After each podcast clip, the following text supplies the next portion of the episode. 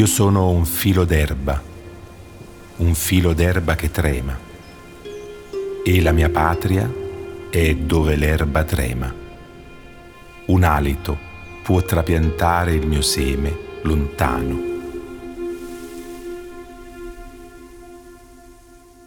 Rocco Scotellaro, un uomo che ha lottato per il riscatto della sua gente. Un uomo che ha scritto poesie è stato anche sindaco del suo paese e questo intreccio di poesia e impegno civile rende la sua vita interessante e necessaria da raccontare.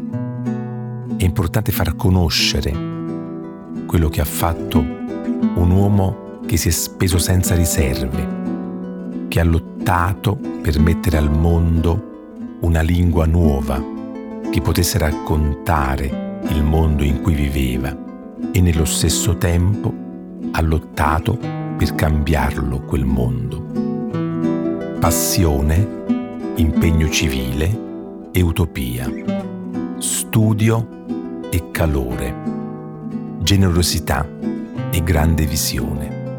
C'è tanto per portarlo all'attenzione di questo tempo sfiduciato e mesto.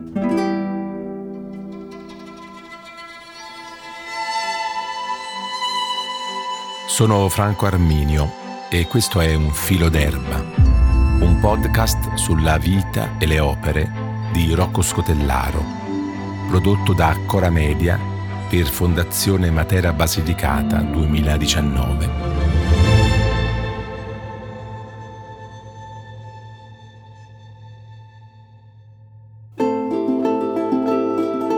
Rocco Scotellaro è un uomo, è un giovane uomo, un adolescente, ai fremiti dell'adolescente, ma nello stesso tempo è un uomo saggio. È un poeta, ma nello stesso tempo è un uomo comunità.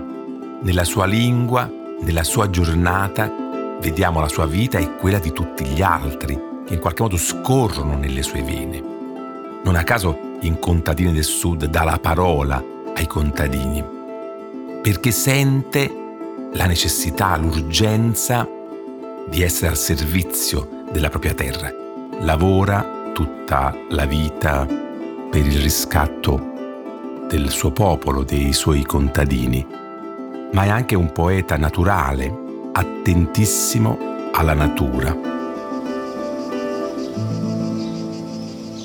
Non c'è poesia in cui non compaia un elemento naturale, che sia l'alba, la notte, notte, il vento, gli uccelli. Nelle sue poesie ci sono tantissimi uccelli. Ma accompagna lo zirlio dei grilli e il suono del campano al collo d'un'inquieta capretta.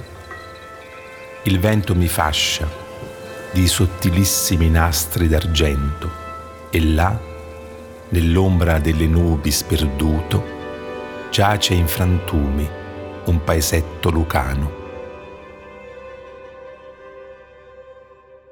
È proprio un poeta del paesaggio, si può dire che la sua è una poesia all'aperto. Scotellaro non scrive mai al chiuso, anche quando mette a fuoco i suoi sentimenti più riposti, più intimi, si serve sempre di un linguaggio legato alle cose, alle cose della natura alle cose della sua terra. Ecco, paesaggio e lotta stanno sullo stesso piano. Spesso il poeta, l'intellettuale impegnato nella dimensione sociale tende a trascurare l'elemento naturale. In lui non è così e questa è un'altra interessante novità della sua lezione. Scotellaro è un poeta che ci parla del grappolo d'uva, l'uva puttanella, e ci parla della grande sete di giustizia del suo popolo. Una lezione, un intreccio assolutamente importante che ognuno di noi deve far proprio. Ognuno di noi deve ogni giorno tenere nei suoi pensieri il paesaggio. Noi pensiamo in un certo modo perché ci tocca una certa luce, perché camminiamo in certi luoghi piuttosto che altri. Non parlo veramente se non mi fiacca la luce le grandi giornate di settembre.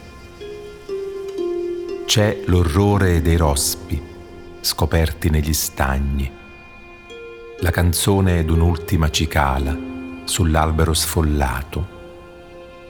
Le strade si tengono il sole con più tenerezza. Domani verranno le nubi. Il tempo è stretto nel letto del torrente. Non so se pioverà. Femmine negli occhi, le mie sorelle vanno all'acqua con barili di legno. È apparso un po' di sole sul letto del malato che dice una parola. Dio sa se moriremo quest'autunno. In Scotellaro si passa da un argomento all'altro senza sentire uno scalino, senza sentire il cambio. È come se la sua scrittura si svolgesse in un'unica stanza. E questo perché c'è un'intonazione essenzialmente amorosa che sorregge tutto. Scutellaro passa dall'amore per la natura a quello per i suoi contadini, per i suoi cari, la madre, il padre, la sorella, il fratello. E è un'unica intonazione che sorregge tutto. Anche il passaggio dalla poesia alla prosa avviene essenzialmente senza essere avvertito. Anzi, da questo punto di vista, Scotellaro può essere considerato un maestro di una scrittura spuria che poi si è molto affermata negli ultimi decenni sia in Italia che in Europa.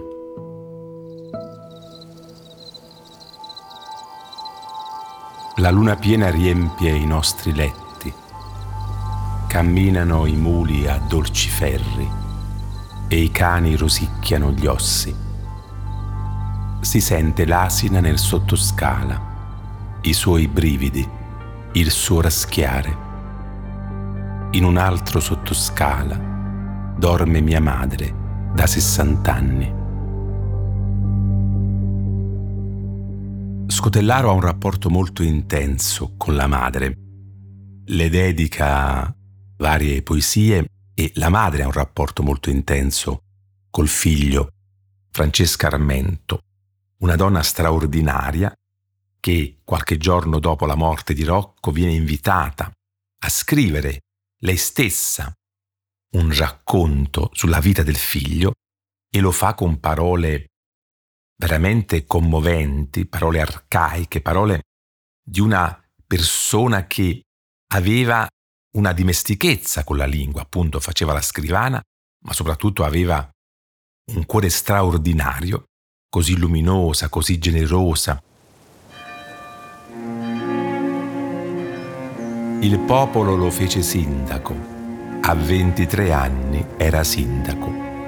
Povero lui, in quei tempi di crisi, povertà, miseria, disoccupazione, che non gli facevano prendere pace. Lui era così affliggevole.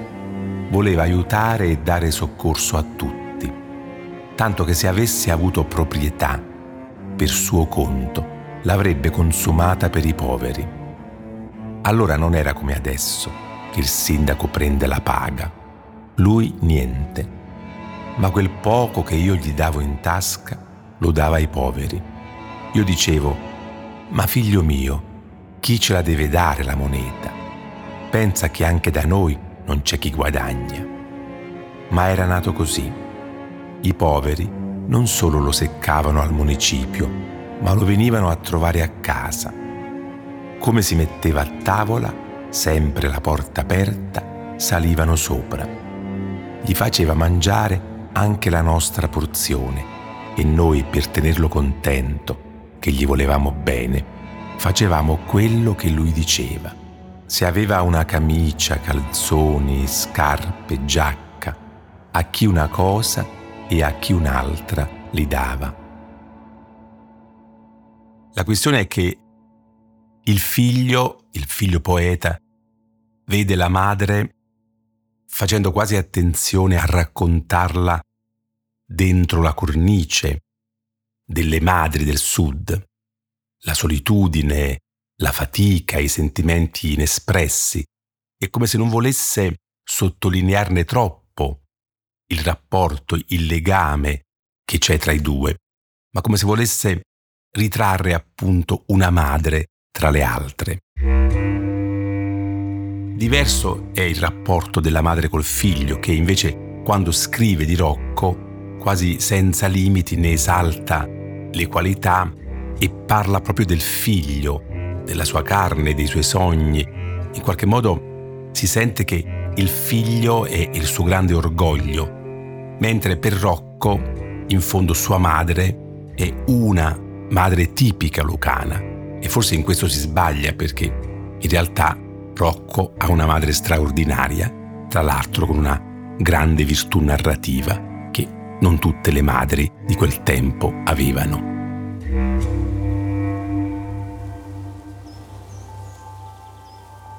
Stette lunedì e martedì, giorno per lui e per me traditore. Ma mi dissero, era allegro, scherzava. Mi fece l'ultima lettera dove mi diceva, cara mamma, sto meglio ma non tanto.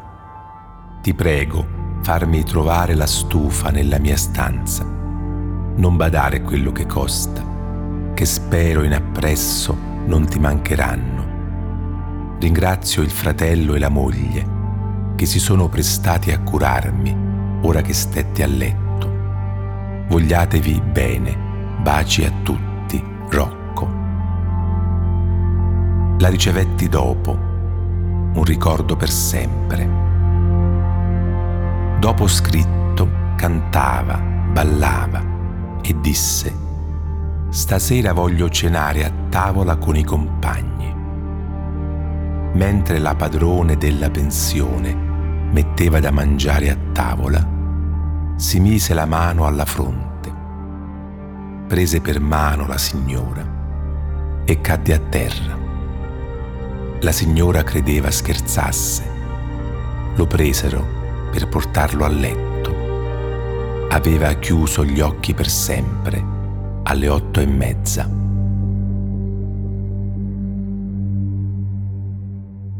L'idea di un tempo in cui gli incontri umani erano bellissimi, erano molto seri, c'era un, un grande slancio, una piccola esperienza, uno sguardo, un abbraccio, lasciavano lunghe risonanze nella vita e nella scrittura.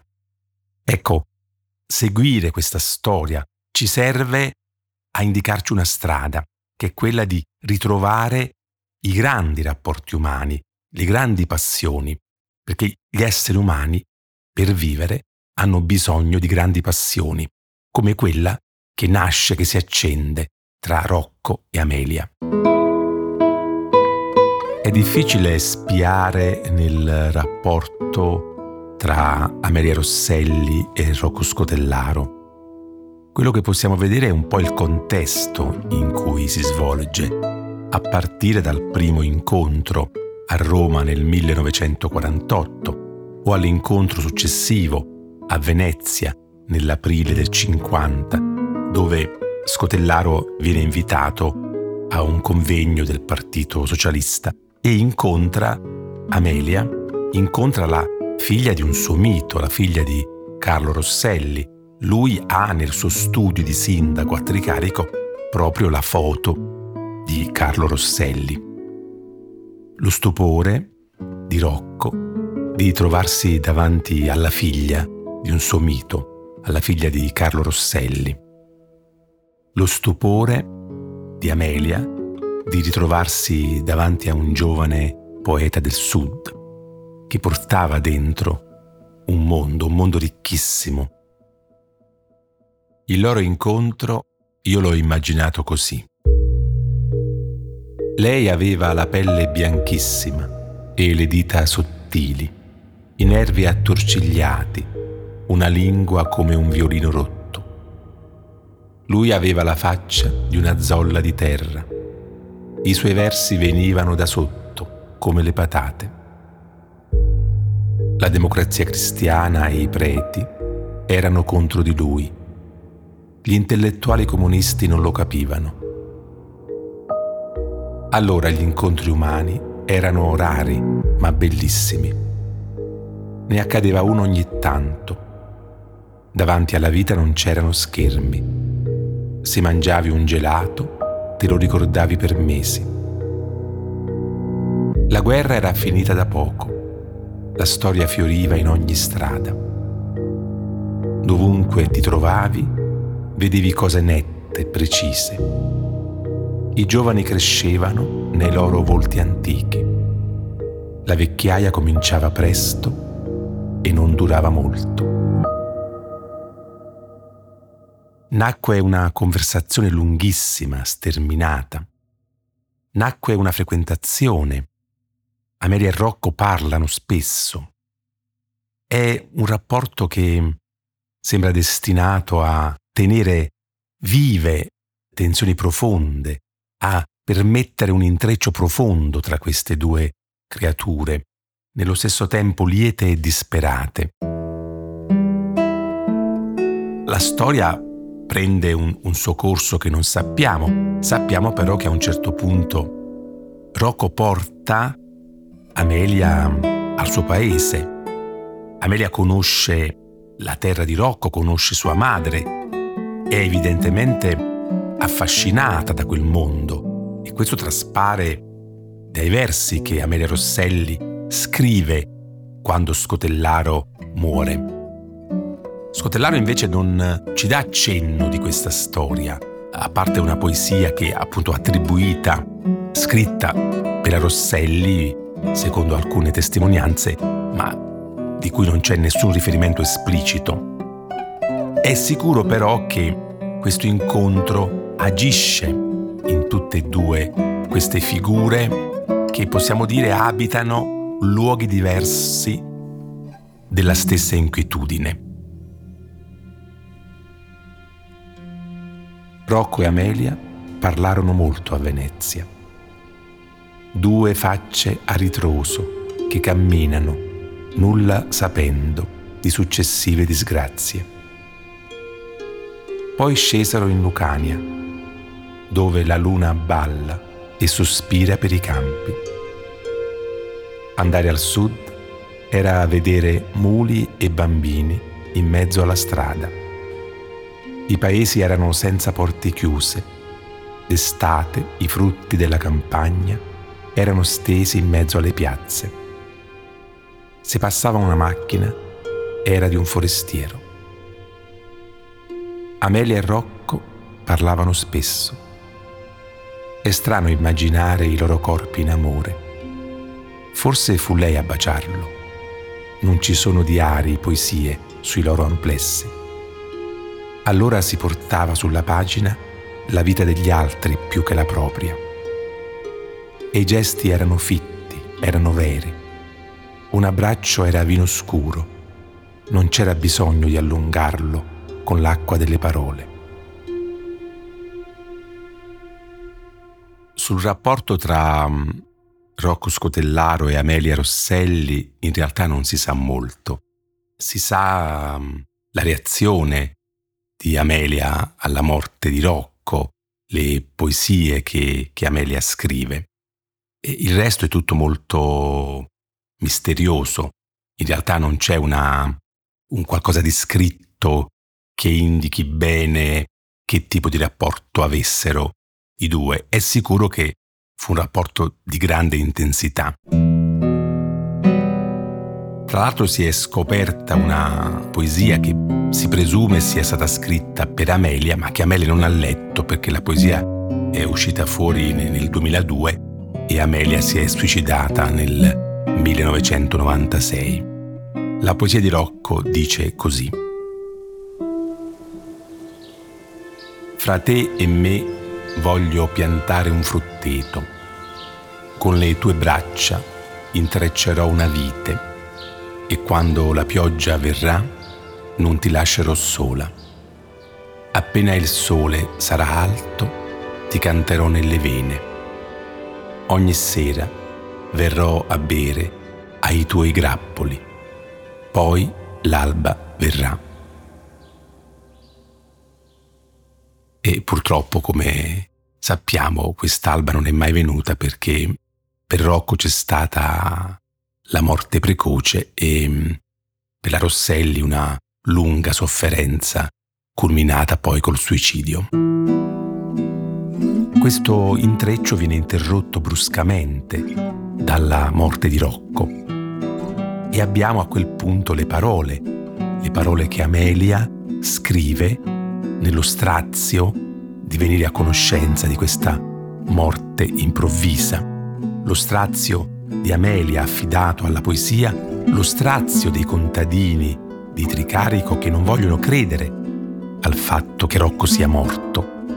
Ecco, in questa storia, di cui possiamo dire c'è solo un cenno, c'è anche tutta la vicenda di queste due creature che hanno attraversato il mondo senza che in fondo si sia mai compiuto il disegno di vita che portavano impresso nella loro carne. In qualche modo si tratta di due vite incompiute, anche se quella di Amelia è durata molto più a lungo di quella di Rocco.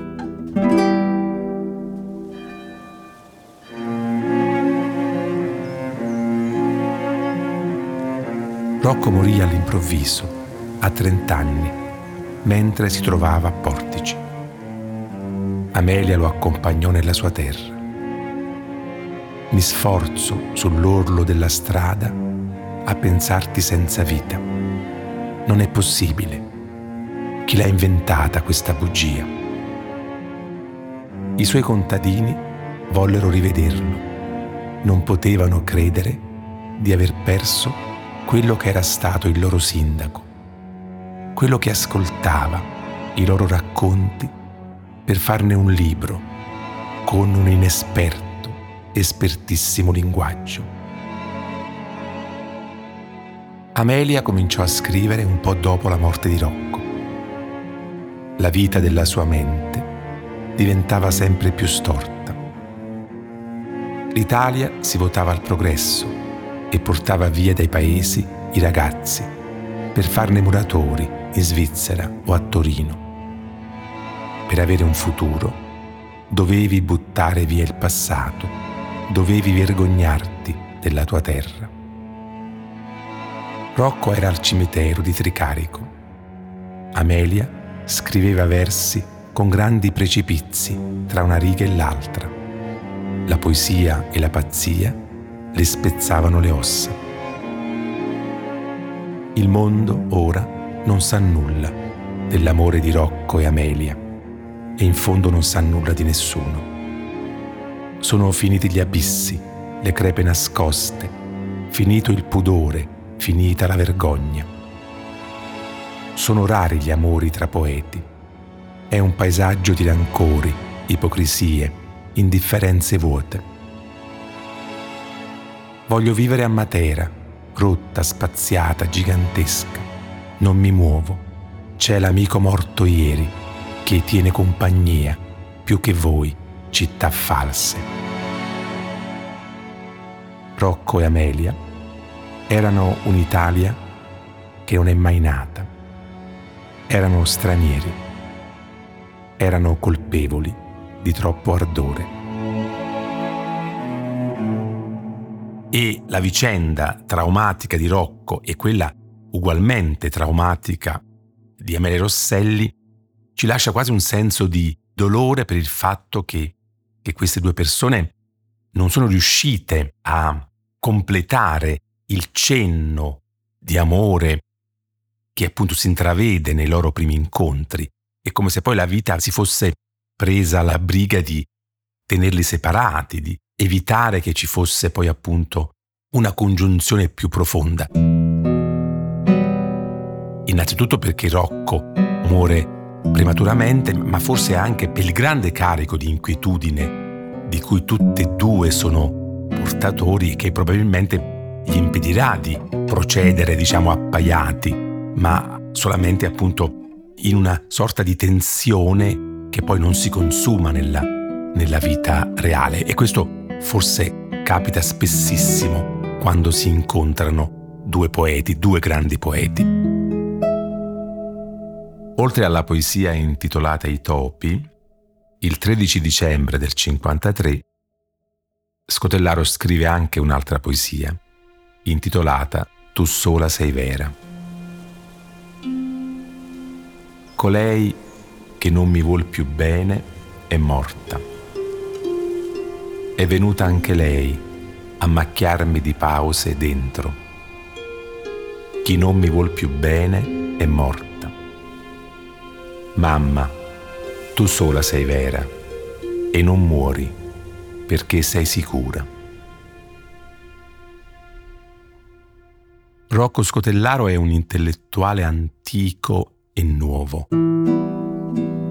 Si può dire che tutta la sua vita e la sua opera si muove su una faglia, dove c'è una pressione, da una parte la pressione della voglia di cambiare il mondo, di cambiare la condizione durissima che vivono i contadini delle sue terre, dall'altra parte la tenerezza dei sentimenti adolescenziali, il mito della donna, il mito dell'amore, il mito della poesia. Ecco, nella sua opera e nella sua vita queste cose stanno insieme e questo fa di Rocco una figura assolutamente adatta a questo tempo. Noi possiamo utilizzare i suoi strumenti umani per la nostra avventura terrena in questo tempo. Anche il rapporto che lui ha con la natura e con la storia. Scotellaro prende molto sul serio la storia, cosa che ultimamente facciamo assai meno, e prende molto sul serio la natura, cosa che per fortuna si comincia a fare sempre di più. Ecco, lui lo aveva capito in anticipo. Possiamo dire che è un poeta ecologista, è un poeta d'amore ed è un poeta di lotta. E in questo momento direi tutti abbiamo bisogno di ravvivare l'amore e di ravvivare la lotta.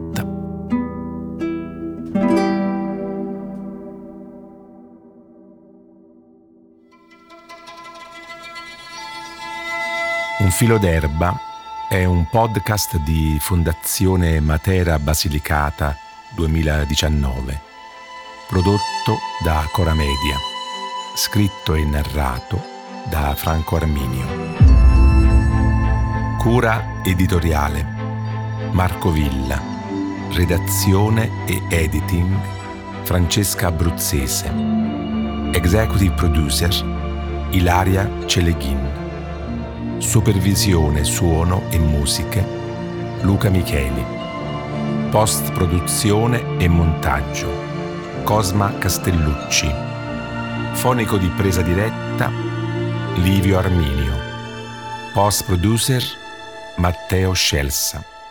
Si ringraziano per Fondazione Matera Basilicata 2019 Giovanni Padula, Rita Orlando, Rosa Carbone, Rita Scalcione.